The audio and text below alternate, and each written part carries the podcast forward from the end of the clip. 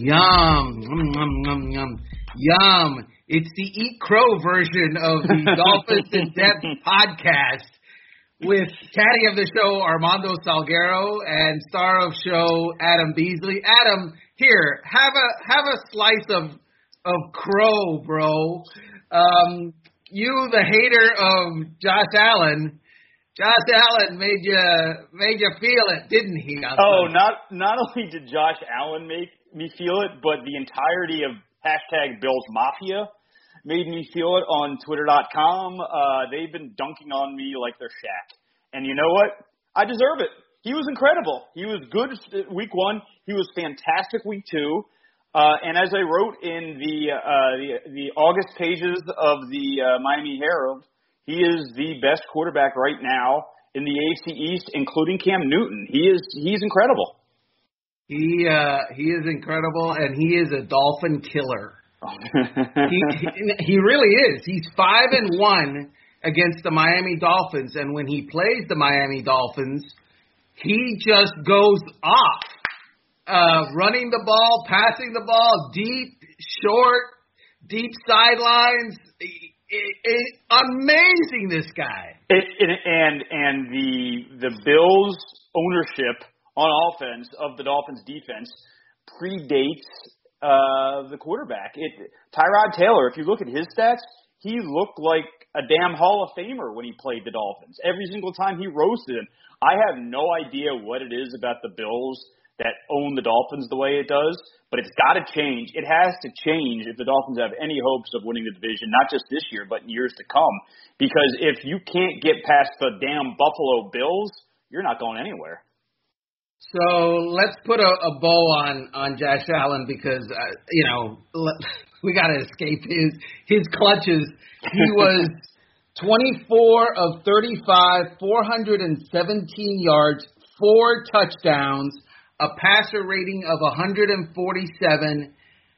Uh, he threw that uh, that 46 yard strike to John Brown to basically put a dagger in the Miami Dolphins when the game was still undecided.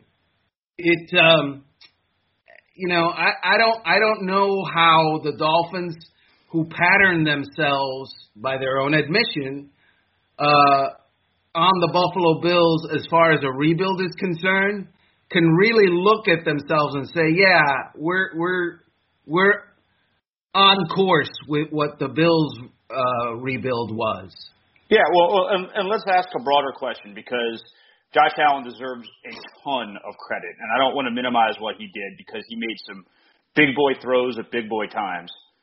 However, uh, competent coverage, competent defensive play calling, and just above average, not spectacular play by the wide receivers, those numbers wouldn't be nearly those skewed, that skewed. Like he, he played really well. Don't get me wrong, but something cataclysmic, Armando, has gone wrong if a uh, if, if a defense gives up completions of 36 yards, 46 yards, 46 yards, and 47 yards. I'm not making mistakes. There were four different completions of 36 yards or more in that game. That's not all Josh Allen. That is some terrible defense. That is partly true. That that is that's fair. And I think the Dolphins recognize that Oh no! Give it to me! Give it to me! I want it, Armando! Oh no! We suck again! And there it is. Week two. That's all it's taken. Week two of the 2020 NFL season, and we've gotten it. No, but look, here here's the problem that the Dolphins face, Adam. Last year, we were okay with this, right? Mm-hmm. Mm-hmm. Um, we were fine with you're off to a slow start and maybe you get better late in the year, maybe you don't, but it's fine because everybody knows what's going on, everybody knows what the plan is, and everybody understands that your roster is is subpar and and basically a AAA roster at best. In fact, so much so that they got rid of half of that roster this year.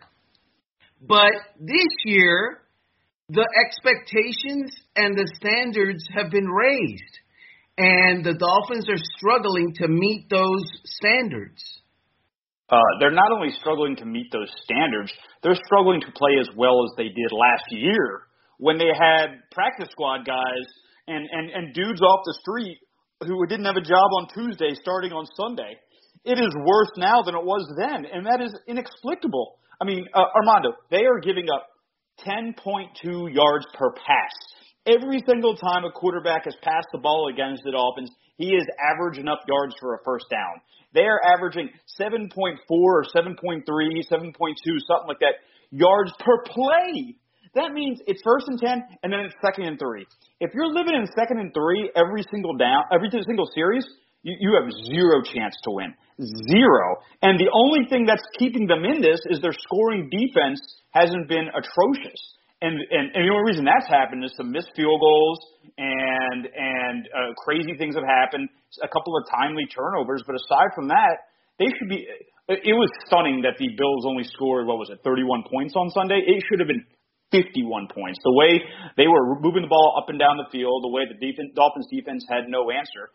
This defense is worse right now than it was in 2019. And here's my problem. Uh, is this coaching staff capable of making them better? Is this a coaching staff that is going to turn this thing around for the Miami Dolphins? And this is why I asked this question. At the end of last year, in a year where I thought that the coaching staff did pretty well considering the talent. Mm-hmm. You, you know, um, there was a house cleaning of the coaching staff. Mm-hmm. And part of that house cleaning was on offense, but a significant part was also on defense. And so, uh, you know, when you have a first time NFL defensive coordinator, when your linebackers coach is new, your defensive backs coach is new. Your your outside linebackers coach is new. Your uh your let's see your didn't they hire the high school guy Kirk Kuntz? He, he he's the assess, assistant defensive backs coach. He's new. Rob Leonard um, is in a new position this year. It's like everybody's new. They they don't know each other. How Yeah. are they going to fix this? But And- but but here's the thing, Armando, and, and I, I totally get that point. But high school coaches would have known you lose your highest paid player, probably your best cornerback because Xavier Howard isn't healthy. Four snaps into the game, just play too deep the rest of the game. And if Nik Needham is struggling, put Bob McCain at slot corner and and and move Brandon Jones to safety. Don't like. I think they're outsmarting themselves here. I think they're being too clever by half. If you just would have played cover two the whole game, it wouldn't have been nearly as bad. and, and riddle me this, Batman. Uh, Brian Flores wants to put together the New England Patriots defense because that's what they play from a scheme perspective, and that's what he learned. That's what Josh Boyer learned, right? Mhm. Uh, in New England. So they want to play that scheme. They want to approach it that way. Two problems with that. Number one, Bill Belichick is not on board. Okay? And number two, and perhaps more worrisome, who is the coach that when Brian Flores wants to do something on defense says, no, no, no, no, no, no, no, no. Let's let's think about this and do something else. Who is that guy? Oh. Uh, well, I mean, I'm trying to. I'm looking it up on the fly, but do they have a guy over the age of 50 on that defensive coaching staff? It's it's not. I don't think it's Josh Boyer. Um, I don't think it's Anthony Campanile. I don't think it's Gerald Alexander. They're new. It's not Austin Clark. He he he's not doing that. Maybe Marion Hobby, who has pelts on the wall. Yeah, Marion Hob- Marion Hobby's over 50. He would probably be the best one. maybe him. But if him, if he doesn't, there's no one that speaks up and says, "No, coach, you're wrong." And here's the other thing: who's the last guy that told coach he was wrong and disagreed with him and refused to go along? Uh, he didn't make it the, the first through the first week of training camp. Exactly. The offensive line coach, I don't even remember his name last year, uh, didn't want to start uh, Michael Deiter immediately in training camp, knew that he wasn't ready, said, no, he's not ready, I don't want to do this, and he got fired. Pat Flaherty is the name. Right, exactly. He got fired. And so that is now the standard by which um, you know, Dolphins coaches know what's coming if you speak up and disagree with the head man, no? Yeah, and and if that's really what's going on in that building, their their issues go way deeper than what we're talking about. I mean, if there's if if if if they don't have an open dialogue of ideas, because that's I mean, I spent four years, uh, Armando, um, working for the Baltimore Ravens. I was their Ravens.com guy. This is back when I was a pup. I was 23 years old. And the, and the first office I had there, because they moved from old complex to new complex. The new complex is incredible, but the old one was where the Baltimore Colts actually practiced, and where the the Mayflower moving vans came out of it was that complex. And and so it was basically a bomb shelter. And my little office, my little cubby, was right around the corner from the entire coaching staff. Like like I, I was I was 50 feet from Brian Billick. I was right around the corner from everybody.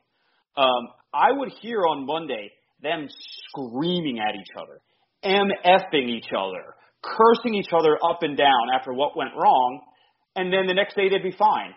And I know that doesn't work in all certainly work environments. You know, there, you know, a lot of places you can't do that. But the National Football League is absolutely a place you can do that. And I'm not saying this isn't happening in the Dolphins uh, headquarters, but if it's not, if there aren't people who are not standing up to each other and saying, this is absolute BS, you cannot do this, they're in trouble.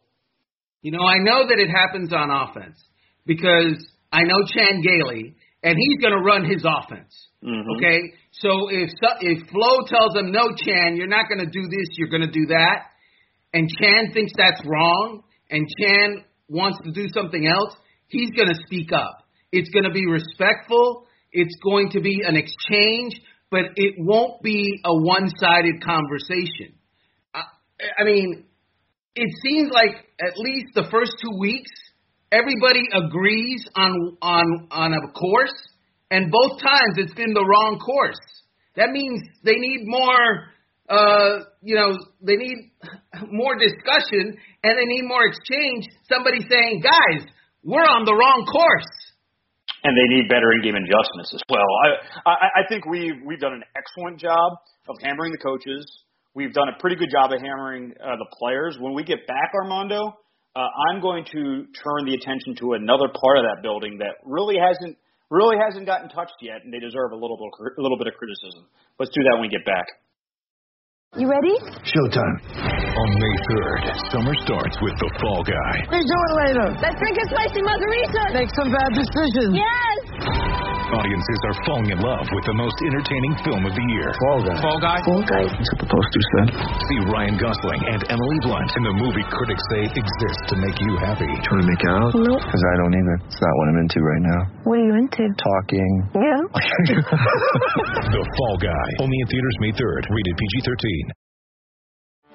Get ready for the greatest roast of all time the Roast of Tom Brady, a Netflix live event happening May 5th. Hosted by Kevin Hart, the seven time world champion gets his cleats held to the fire by famous friends and frenemies on an unforgettable night where everything is fair game. Tune in on May 5th at 5 p.m. Pacific time for the Roast of Tom Brady, live only on Netflix. All right, I'm going to go ahead. Three, two, one. So after that crappy tease, I know it was terrible because I'm not a trained broadcast professional like the Armando Salguero is. Uh, but I, I think I made my point.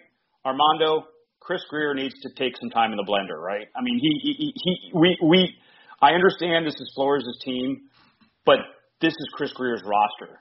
And their allocation of resources has been bad so far this season. First of all, I don't like to think of it as hammering. I I am presenting facts that are troubling to me, and let and letting the people and the masses and all of our listeners decide what they think.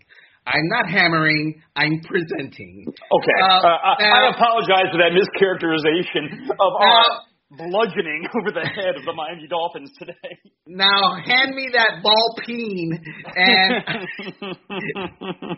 and and let's talk about uh, the personnel department so far. Yeah, it's it doesn't look good. It doesn't look good. It's it doesn't look good. And go ahead. It doesn't look good right now. Well, I mean, certainly lose, losing their number one free agent pickup four snaps into the game changed the game. Uh, and and it's not like this guy's got a long history of injury. I think I saw a snap that he missed three games total, I believe, in his time in Dallas. So, I mean, you can kind of give him a break for that. But when you go down the list of acquisitions, and not just acquisitions, Armando, own guys that they extended at big money, and it was whiff after whiff after whiff on Sunday. Xavier Howard and Bob McCain have got guys been here for a long time. They, they if, if two players on that defense should have good communication, it's Xavier Howard and Bob McCain, right? They were lost at the most critical moment of the game. Xavier was a stand-up guy; he took responsibility for it. But if Bobby's that that free safety, deep safety, and and and, and Brown is running free down you know down the left sideline, maybe get over there and cover the guy. I mean, those, so so those are two that are are existing on this team. But we go down the list of their highest paid players. Kyle Van Noy, he's been invisible. Shaq Lawson, he's been less than invisible. Ereck Flowers has been fine. I mean, he's been fine. Emmanuel Ogbah, invisible. And so th- those are the, the guys that I just listed, aside from Ryan Fitzpatrick, are their eight or nine highest paid players, and only Fitzpatrick and and Flowers have held up their end of the bargain. Um, I, wow. Yeah, that's look. I, I think an organization is an organization, right?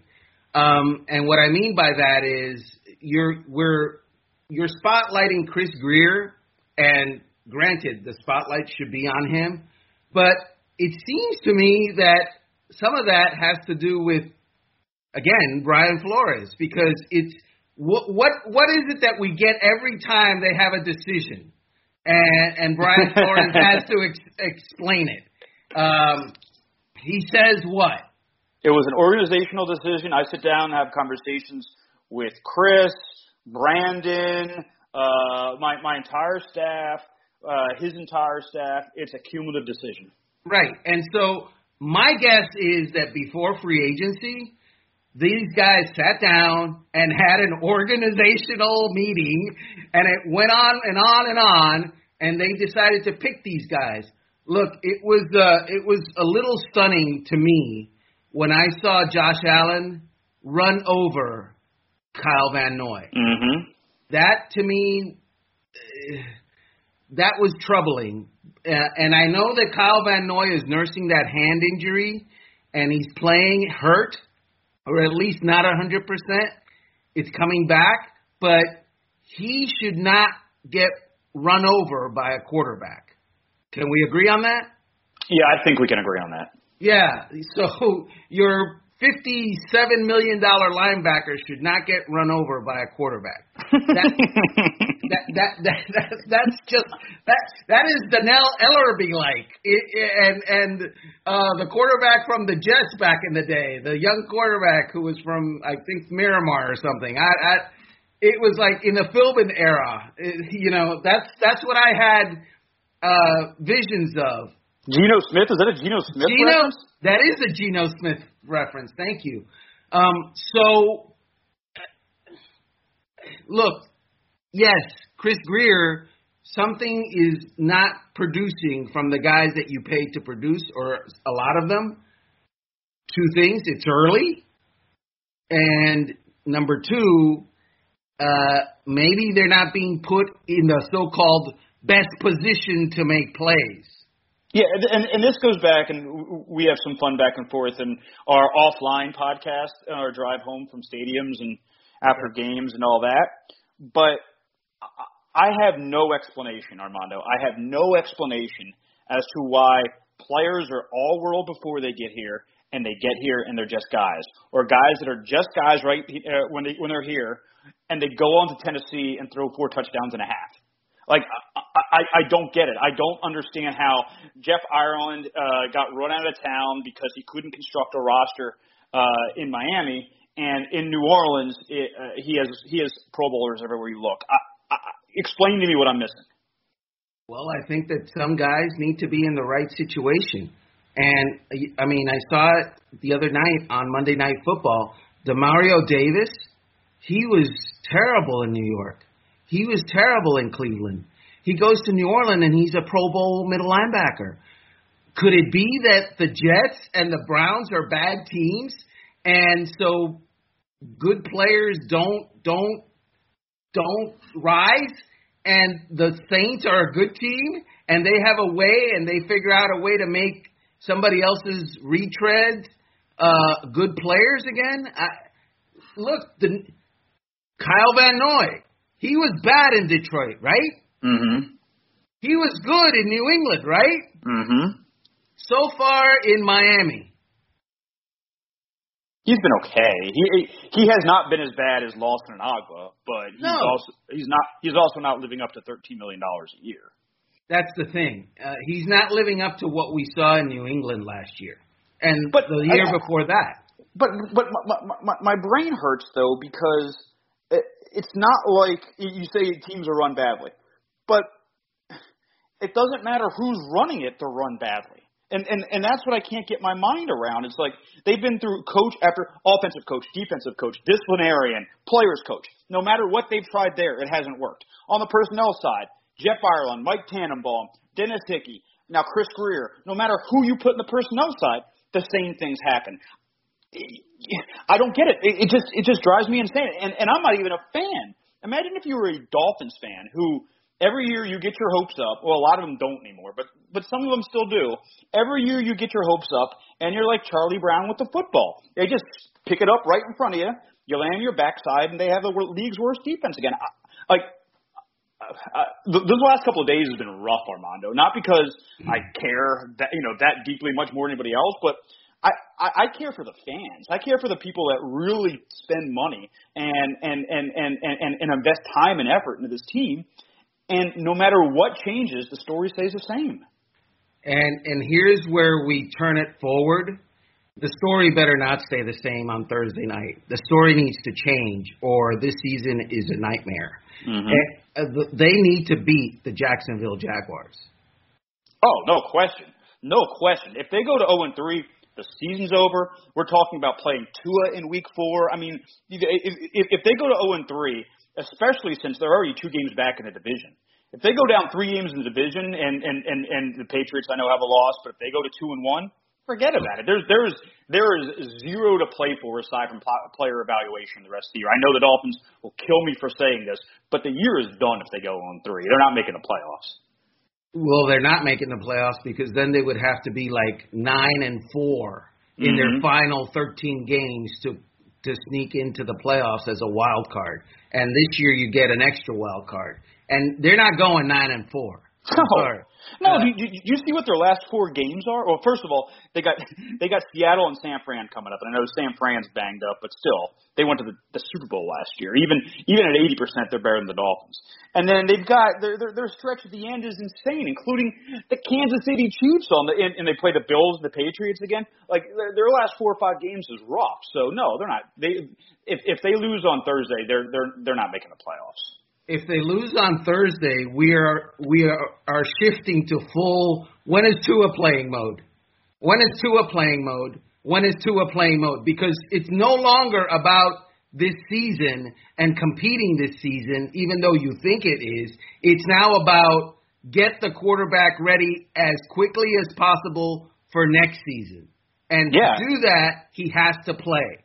Totally right. And and even more than that, Armando, you need to get an evaluation on the guy. I mean, what they know is what they saw before he got hurt in college and what he's done in practice. They they think he's going to be really good. They don't know. And and and and you have you would have then 13 weeks to figure out, hey, is is this what we thought we saw, or is this you know maybe not what we thought we saw? And I'm not obviously you know hoping for the worst, but they need that information. They to know what they've got in the guy. So yes, uh, I will write on Thursday if they lose, season over. and and and what are you playing for now aside from 2021? Because that's there, there's there's nothing else. Well, here's the thing. Um, beyond getting an evaluation on Tua, you have to get the kinks out. You have to look. Any rookie quarterback that plays, not named Dan Marino, there's going to be pain. Mm-hmm. There, there's going to be down times. There's going to be moments where he's maybe even a little overmatched. But that has to get out. He has to get that out of his system in the first year, so that the second year you're you're moving on, and that's no long. The reason that he was the number five overall pick starts to show itself. It's no longer well, you know, he's bad or he's struggling because he's a rookie. I got that. Let's do that now. Get it out of the way. And next year, it's growth time and go time. Correct. And all of those criticisms that we uh, lay at the feet of Brian Flores and Chris Grier in the last 25 minutes, they will all wash away if Tua goes out there over the last three months of the season and is excellent. I'm not saying he's going to be great, but if he is excellent and he's spinning the ball and you're like, wow, they got the right quarterback, 2020 is still a win. Yeah, I mean, seriously, 2020 is still a win because you can go into 21, um, maybe hire a defensive coordinator that's going to talk back to you and and and and make better decisions and have a million draft picks and address the defense more. But if you get the quarterback right, it's 95% of the battle. Right. I wouldn't call it a win if they're not winning, but it's productive. Can Right. we agree on productive? That's a better word. Yeah, uh, and, and here's another thing: um, the pressure's on a little bit because Joe Burrow is playing, Mm-hmm. and the other day uh, Justin Herbert played, and they're not winning, but they're playing. They're gaining experience, uh, and they look okay. they look pretty good, actually. And I, and I think Tua would look pretty good as well. I just think the Dolphins were not. The Dolphins thought they were going to win this year. They didn't think they were going to win the Super Bowl, but they thought they'd be a lot better than what they've shown. Um, and if that proves after three games to be not tenable, it's time to change the plan completely. Okay, so big win against Jacksonville on Thursday night. It's going to happen, Beasley. The season on the brink is saved. I'm calling it now. Love it. I love that enthusiasm. I love All right. it. So next week, hopefully, we don't have a, another eat crow session. This time with Salguero just having a big crow pie from uh, a, a, a Jacksonville loss. Um, we do appreciate you joining us here on the Dolphins in Depth podcast. Star of the show, Adam Beasley, as always. You you bring light to the darkness, my friend, That's the best thing I've heard all day. And that's the best thing you will hear all day. Join us next week.